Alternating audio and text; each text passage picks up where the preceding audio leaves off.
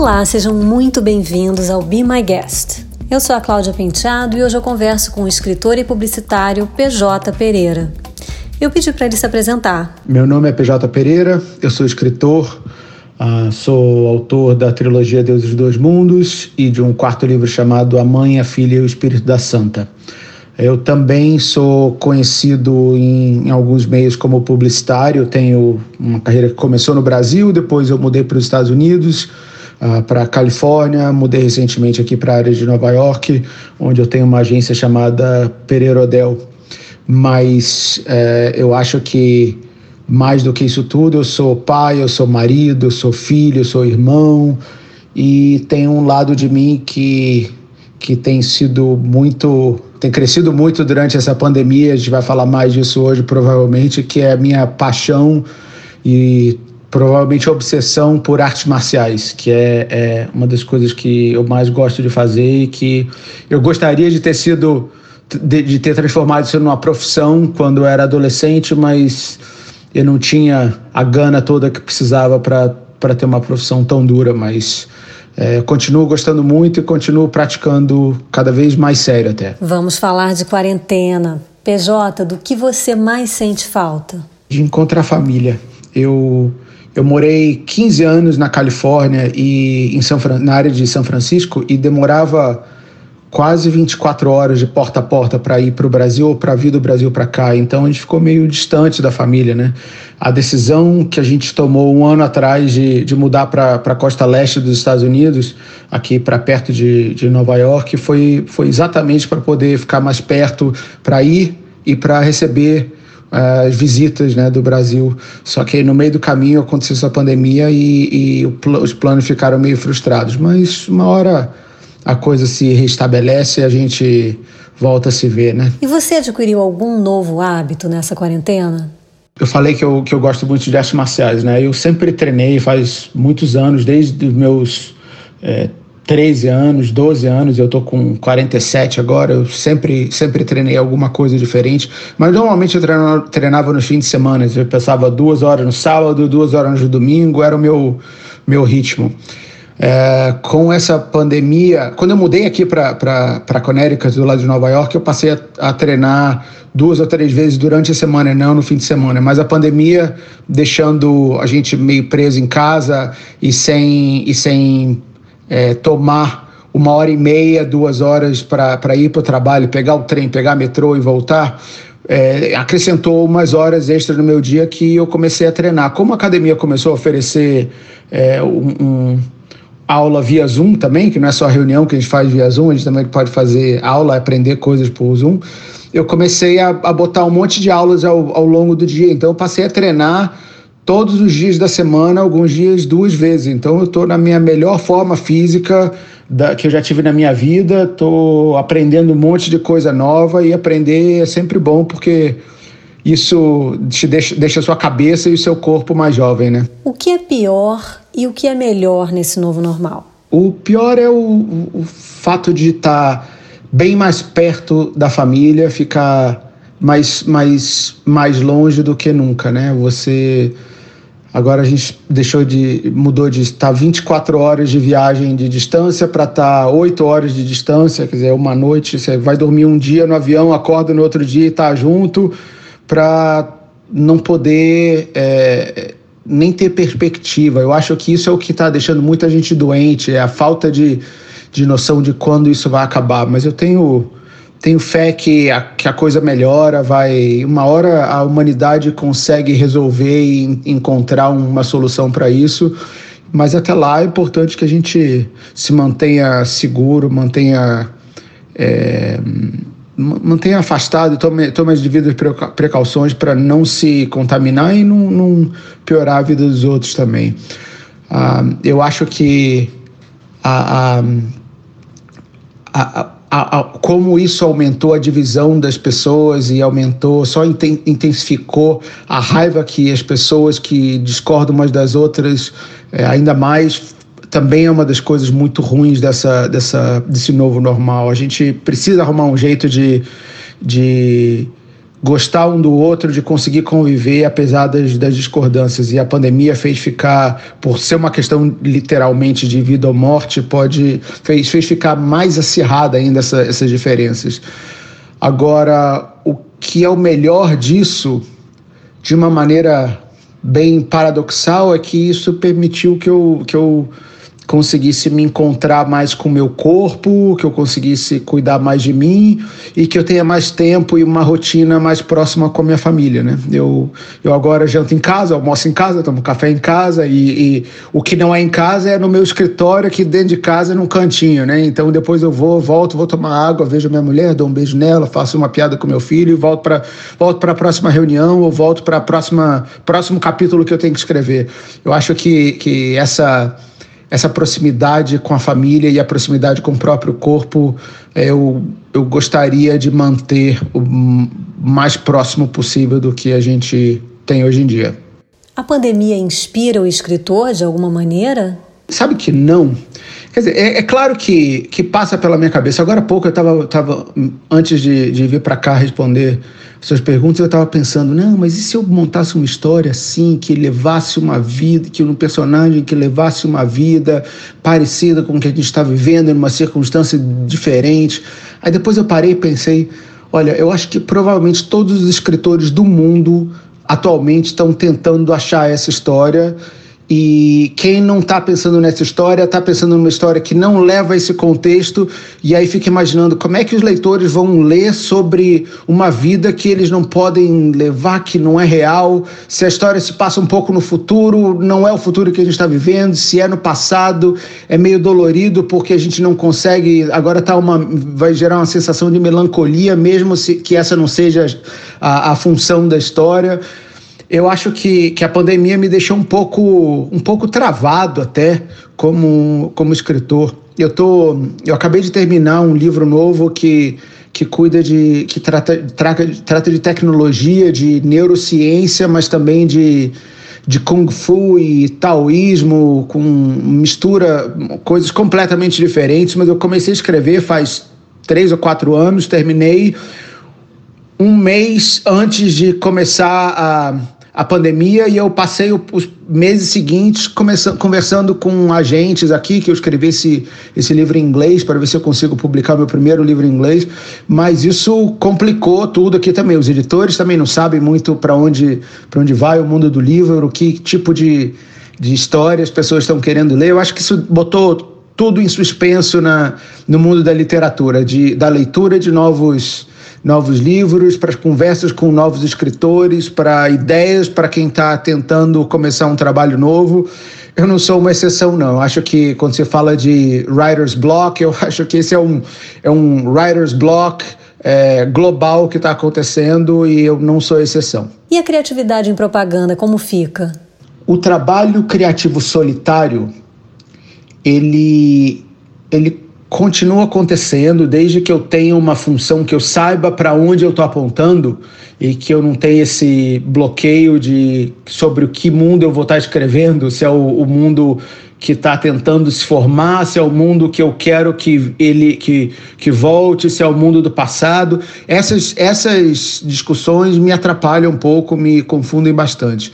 Mas, de um modo geral, quando tem uma, uma tarefa um pouco mais precisa de, de escrever um parágrafo, ou de revisar um, um capítulo, ou de arrumar um diálogo, ou no mundo da propaganda, de sentar com, com os meus criativos para ter uma ideia para uma campanha, isso não atrapalha, não. Eu acho que, passado o choque de, de você não estar tá se encontrando numa, na mesma sala e, e depois que a gente se acostumou um pouco a fazer as coisas através de uma telinha, de uma câmera, ficou bem normal. Eu, eu, eu, eu sou pessoalmente eu sou uma pessoa mais introspectiva, mais é, eu gosto de, de ficar quieto no meu canto. Então é, eu acho que isso me ajuda a ser mais criativo, mesmo que a gente esteja falando de criatividade em grupo, que é bem diferente, né? A criatividade individual, o trabalho criativo individual é um trabalho de mergulho nas suas memórias, nas suas, na sua imaginação e que você uma hora sai de lá e escreve ou prepara ou pinta ou ilustra ou canta o que você quer e aquilo é a expressão do que você está fazendo. Quando você tem um trabalho criativo em grupo é uma, uma situação bem diferente. Você, desde o início, tem que estar tá colocando ideias inacabadas para fora é, e tem que conviver com a sensação de vulnerabilidade, de, tá, de poder estar tá falando uma grande bobagem, mas saber que as pessoas não vão estar tá te julgando por causa disso e que talvez alguém pegue uma ideia ruim e transforme numa ideia boa e você continua seguindo o, o trabalho. É, é uma natureza muito diferente, apesar dos dois, dos dois serem um trabalho criativo. Um, você tem chance de fazer, no trabalho solitário, você tem chance de, de polir as suas ideias antes que outras pessoas vejam. No trabalho coletivo, não, ele é muito mais grosseiro ao longo do caminho, ele é muito mais vulnerável, ele é muito mais dolorido e dá muito mais medo. Mas se você estiver trabalhando com gente que você conhece, gente que você confia, tudo, tudo funciona bem. Não é a tela ou a falta dela que, que, que vai é, atrapalhar. O que pode atrapalhar são coisas tipo você ir forçar a barra para tentar encontrar pessoalmente, mas ter que colocar uma máscara para poder fazer essas conversas, eu acho que isso me atrapalha pessoalmente, porque a máscara ela tem um toque de medo, tem um, um toque de tensão que, que é difícil de você é, parar de perceber, de olhar para ela, de e de ignorar. Então, eu, eu tenho preferido, mesmo em situações onde eu, onde eu possa encontrar com alguém é, pessoalmente, com um certo, uma certa distância e o uso da máscara, eu tenho preferido é, utilizar o, o, computador e a câmera, porque dá para relaxar mais e quando você relaxa, você consegue se soltar e, e, e focar mais na, na conversa e não no processo que você está usando, na situação atual que você está vivendo, porque na maior parte dos casos, as nossas ideias são para outras situações, mesmo que sejam parecidas com o que a gente está lidando, elas são para outras pessoas que não somos nós, para outros momentos que não são o, onde, onde e quando a gente está criando. Então, é, eu acho que, que dá para ser criativo e tem até um certo conforto para as pessoas mais naturalmente isoladas como eu, que gostam de, de ficar mais, mais sozinhas é, tem, tem o seu charme esse momento. É, é, é, triste, é duro, tem um monte de gente sofrendo, mas nesse momento que você senta para criar, às vezes ele até ajuda. PJ, que reflexões você tem feito sobre possíveis transformações no mundo a partir da pandemia?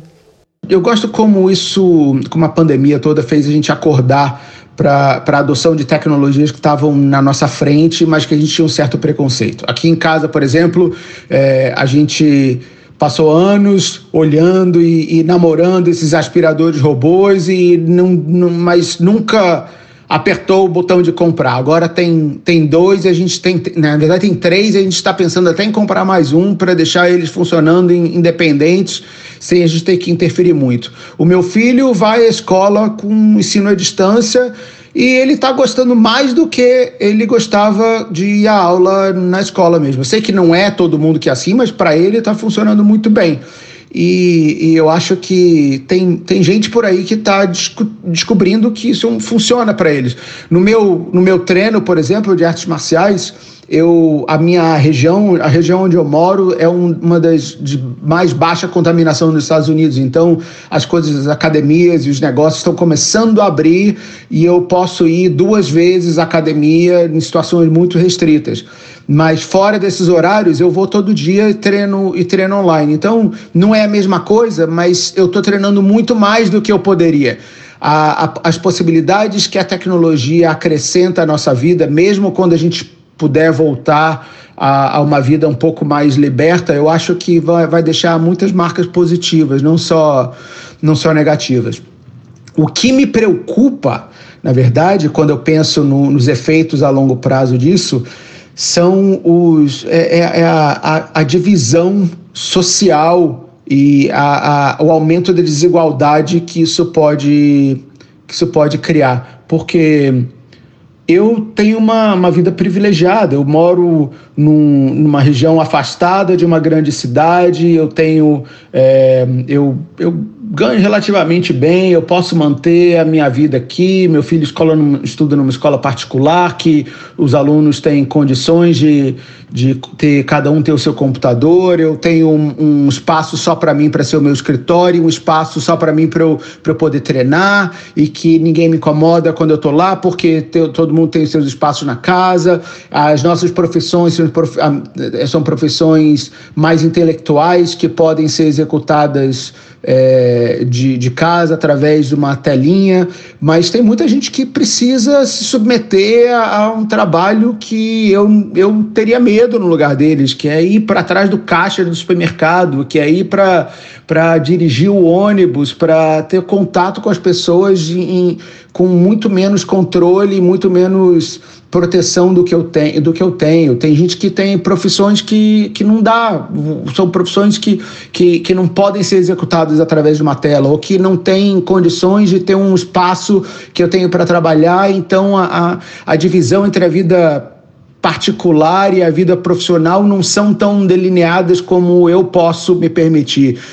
Isso tudo pode acabar aumentando a, a divisão. Outro, outro problema sério são as mães de crianças pequenas, os pais de crianças pequenas, especialmente os pais solteiros, né? É, os pais e mães solteiros que que tem que ajudar os filhos na escola e trabalhar e, e se preocupar com o desempenho, manter o, o chefe feliz, porque se não pode perder emprego, porque tem as contas para pagar, mas não tem todas as horas para colocar. Eu acho que isso tudo gera um estresse, uma, uma, uma, um aumento das diferenças que, que me preocupa aí, que acho que é, talvez seja um dos maiores desafios que a gente tem pela frente na hora de entender como a gente vai se ajudar como sociedade e, e dar as mãos e colaborar para chegar a, uma, a um, um, jeito novo de viver, é como a gente vai é, permitir que, que as coisas boas desse, desse processo que a gente está vivendo vão ficar, mas que as coisas ruins não vão, em especial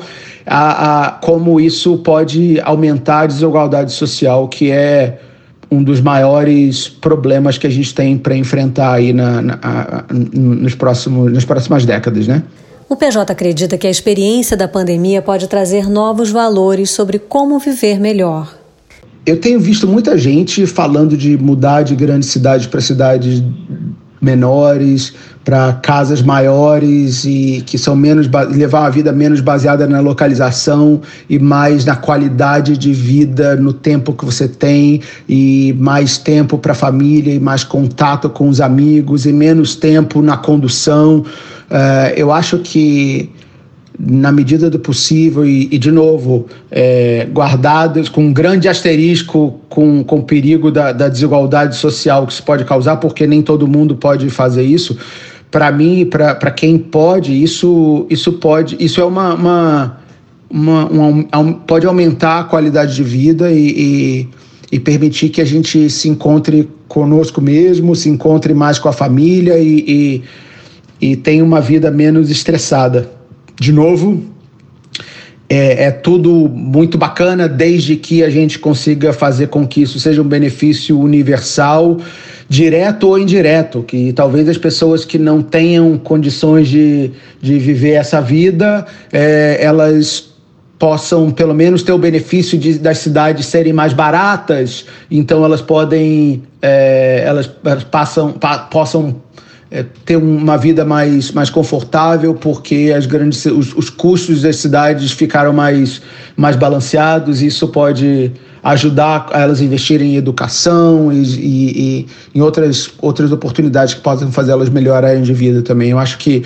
o desafio geracional aí desse, dessa pandemia que está sendo colocada para nossa para nossa para todo mundo que está passando por isso agora é fazer como é olhar para frente e entender como que como que a gente pega as possibilidades negativas e, e elimina ou minimiza e as possibilidades positivas e distribui para o maior número de possível de pessoas para que isso não, não fique é, não estratifique ainda mais a sociedade. E o que acalma num dia ruim? É lutar Eu, é, artes marciais de modo geral, mas lutar, fazer sparring, fazer é, o, o, ato do combate em si é a minha maneira de meditar. Eu, eu lembro desde que eu sou. Eu tenho problema de atenção, né? Como várias pessoas no mundo criativo têm. E, e eu lembro que isso mudou quando eu comecei a praticar artes marciais, porque quando você está lutando, se você se distrai e pensa numa outra coisa, você toma uma bordoada e dói, né? E a sensação de dor rapidamente se associa à, à, à falta de concentração e isso faz com que o seu cérebro é, é, se acostume, associe distração à dor. Não é, não é uma brincadeira, não é uma, uma maneira de falar, realmente isso acontece comigo, então eu aprendi a me concentrar por causa de, de artes marciais. Quando eu tô quando eu estou num dia muito estressado, quando eu estou com problemas que eu não estou conseguindo tirar a cabeça deles, é, eu, eu vou lutar, porque a luta é uma, uma maneira de me inserir radicalmente no presente e me preocupar em viver aquele momento que eu estou vivendo, nem um segundo para frente, nem um segundo para trás. Isso dá um reset na sua cabeça, na sua alma, que, que ajuda muito. Eu acho que, que eu sou um, um dos. Um, um, dos, uma das razões pelas quais eu, eu, eu venho faz muitos anos que eu defendo a prática de artes marciais para todo mundo é porque eu acho que é uma maneira de é uma meditação radical, né? É uma maneira de, de você forçar o seu corpo a entrar num estado meditativo, entrar num estado de flow, onde, onde o futuro e o passado não, não importam, que, que não tem. Até hoje eu nunca encontrei nada, nada que chegue nem perto. Conselho para quem não está bem, você tem? o melhor conselho que eu posso dar vem provavelmente da, da época mais importante, mais feliz da minha vida, que foi quando meu filho estava para nascer e logo que ele nasceu. Eu lembro que um amigo meu me deu um livro sobre, sobre um livro para pais de primeira viagem. Uma da, um dos capítulos ele, fala assim, ele falava assim: cuida de você. Se você gosta de correr, tenha certeza que você vai continuar tendo seu tempo para correr. Se você tem um hobby, você vai continuar tendo tempo para fazer isso. Se você é, gosta de sair com os amigos uma vez por semana, que você vai conseguir combinar com a sua mulher que você vai fazer, que você vai continuar tendo, tendo oportunidade de fazer isso, assim como ela vai ter oportunidade de fazer. É muito melhor, muito mais fácil cuidar dos outros e cuidar dos problemas e cuidar de situações mais estressantes quando você tem um tempo para si mesmo. Então, é, se você está se sentindo mal, vai procurar um hobby que você sempre teve vontade de fazer, ou, uma coisa que você sempre gostou, sempre teve vontade de aprender. Transforma o, o, tempo que você passava no trânsito em tempo estudando uma coisa que você goste por prazer, ou, ou, ou vai, vai, vai cantar, vai desenhar, vai escrever, vai tricotar, vai é, vai aprender sobre vinho, vai aprender a jogar futebol, vai fazer uma coisa que, que te dê prazer. Se você não cuidar de você, ninguém mais vai cuidar. E, e eu acho que, que isso é importante ter essa iniciativa. Agora, quem está quem, quem tá se sentindo sem energia nem para fazer essa virada, porque acontece, às vezes você, você o impacto, o peso dessa, dessa tristeza, ou do estresse, ou da, da, da novidade, da, das dificuldades dessa vida diferente que a gente está levando, são tão grandes que tiram a sua capacidade de reagir, de, e até de pensar alguma coisa que você gosta. E eu acho que procura uma pessoa que você possa conversar. Eu acho que todo mundo tem um amigo, mesmo que você não consiga pensar de imediato, tem pessoas ao seu redor que se você ligar e disser, olha, mandar uma mensagem, eu não estou legal, minha, vamos, vamos bater um papo? Você vai ficar surpreso como tem gente que vai largar tudo e vai sentar para conversar com você, porque essa essa palavra-chave, eu não estou legal, vamos, você pode conversar? É uma, é uma expressão e é um, um início de conversa que faz é, que faz toda a diferença. E eu acho que também vale ao contrário, né? Se você tem amigos que você não ouve, que você se preocupa, que você acha que possam não estar tá muito bem, liga para eles, pergunta se você está tá tudo bem, como é que você está. É, e não, não daquele jeito que você dá. Você pergunta se está tudo bem, mas você não quer conversar, você não quer saber se está tudo bem. Pergunta querendo saber mesmo que as pessoas vão ouvir e se precisar, se, se de repente ela vai abrir o coração e vai dizer, olha, eu tô bem, não tô legal e, e uma conversa pode fazer toda a diferença do mundo. A gente pode ser um grande uma grande válvula de escape para os nossos amigos e nesse tempo de, de isolamento essa a presença de uma de um, de um ombro de um ouvido alguém que possa pelo menos querer ouvir o que você tem a dizer ou as suas frustrações pode mudar muito a vida de alguém. Eu perguntei para ele o que ele tem lido e assistido. Ah, tem sempre alguma coisa, né? Acho que agora é o que a gente mais tem para fazer é assistir, assistir filme, série, livro, né? Eu atualmente eu acabei de assistir o Umbrella Academy no Netflix. É, é bem é uma, uma coisa bem quadrinhos transformado em, em, em em vídeo. Eu achei super divertido, assisti duas, duas temporadas, me diverti pra caramba. E eu tô lendo, comecei a ler agora um livro novo que parece ser bacana, chama Sobre os Ossos dos Mortos. É uma de uma, de uma autora que ganhou um prêmio Nobel de, de literatura polonesa e eu tô, tô me divertindo. Ela pare, parece o, o, o, tipo de literatura, o, tipo, o jeito que ela escreve. É, parece ser bem bacana e eu tô, tô gostando, mas eu ainda tô meio longe para poder até descrever o livro. Nem eu ouvi falar que, que o livro é bom, não sei o que é a história, ainda tô curioso para saber onde que onde isso vai chegar, então não tem nem como descrever, mas é, eu ouvi falar muito bem do livro e muito bem dela. E qual vai ser o primeiro projeto pós-quarentena? Eu gostaria de viajar para ver para ver minha família e no Brasil e gostaria de gostaria que eles viessem aqui, né? Eu tava tava me arrumando hoje de manhã para ir na casa de um amigo, no caso de uns amigos aqui que fazem parte da nossa bolha expandida, que são a, a outra família que a gente permite se permite visitar e, e, e permite que eles visitem a gente, considerando que aqui é a região onde a gente mora tá, tá um, com, com uma contaminação bem baixa e está reduzindo e está caindo muito rápido, então está numa, numa fase boa de que a gente está começando a, a abrir para uma vida mais normal. É, quando o mundo inteiro chegar nessa fase, eu gostaria de poder, de poder viajar e ver a família de novo, sem ser por, pelo WhatsApp, pelo Zoom, por essas coisas. A gente sempre se via, eu sempre vi meus irmãos, minha mãe, uma vez por, por, por ano. Isso sempre é uma coisa muito importante para mim, meus sobrinhos, minha, minha avó, meus tios. É, sinto muita falta aqui, meus, meus sogros, minhas cunhadas também. Então, eu assim que puder, a gente, eu quero, quero encontrar com a família de novo. E antes de, por causa da minha profissão, da parte do lado publicitário da, da minha vida, eu viajava muito, né? Tanto quando eu morava em São Francisco e aqui, aqui em Nova York também eu viajava uma vez por semana. Eu, eu, eu reparei hoje, me arrumando, que, que um dos, uma das minhas posses mais. É, que eu mais gostava era a minha maleta de viagem. Já comprado uma maleta super especial, com uma roda bacana, que, que fazia com que é, fazer a mala e desfazer a mala fosse muito mais rápido. Eu adorava elas. É, é, era uma das coisas, meus objetos preferidos, as, as posses prediletas, né?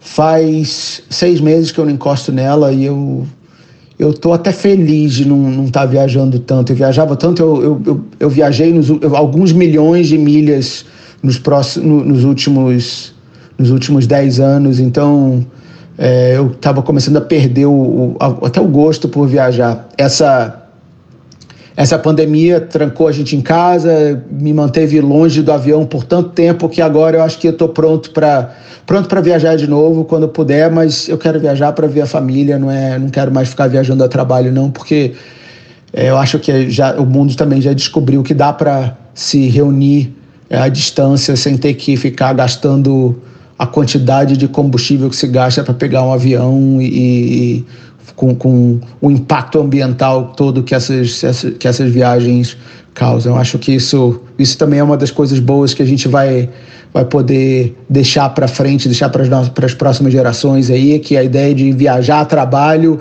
que era uma coisa legal, considerada bacana e que hoje, e que eu acho que depois disso vai ser uma coisa meio feia que as pessoas vão torcer o, o nariz exigir que alguém viaje ou querer viajar é uma num, por, por, por obrigação de trabalho, não por prazer e não para conhecer um lugar novo, não para ver as pessoas que a gente ama.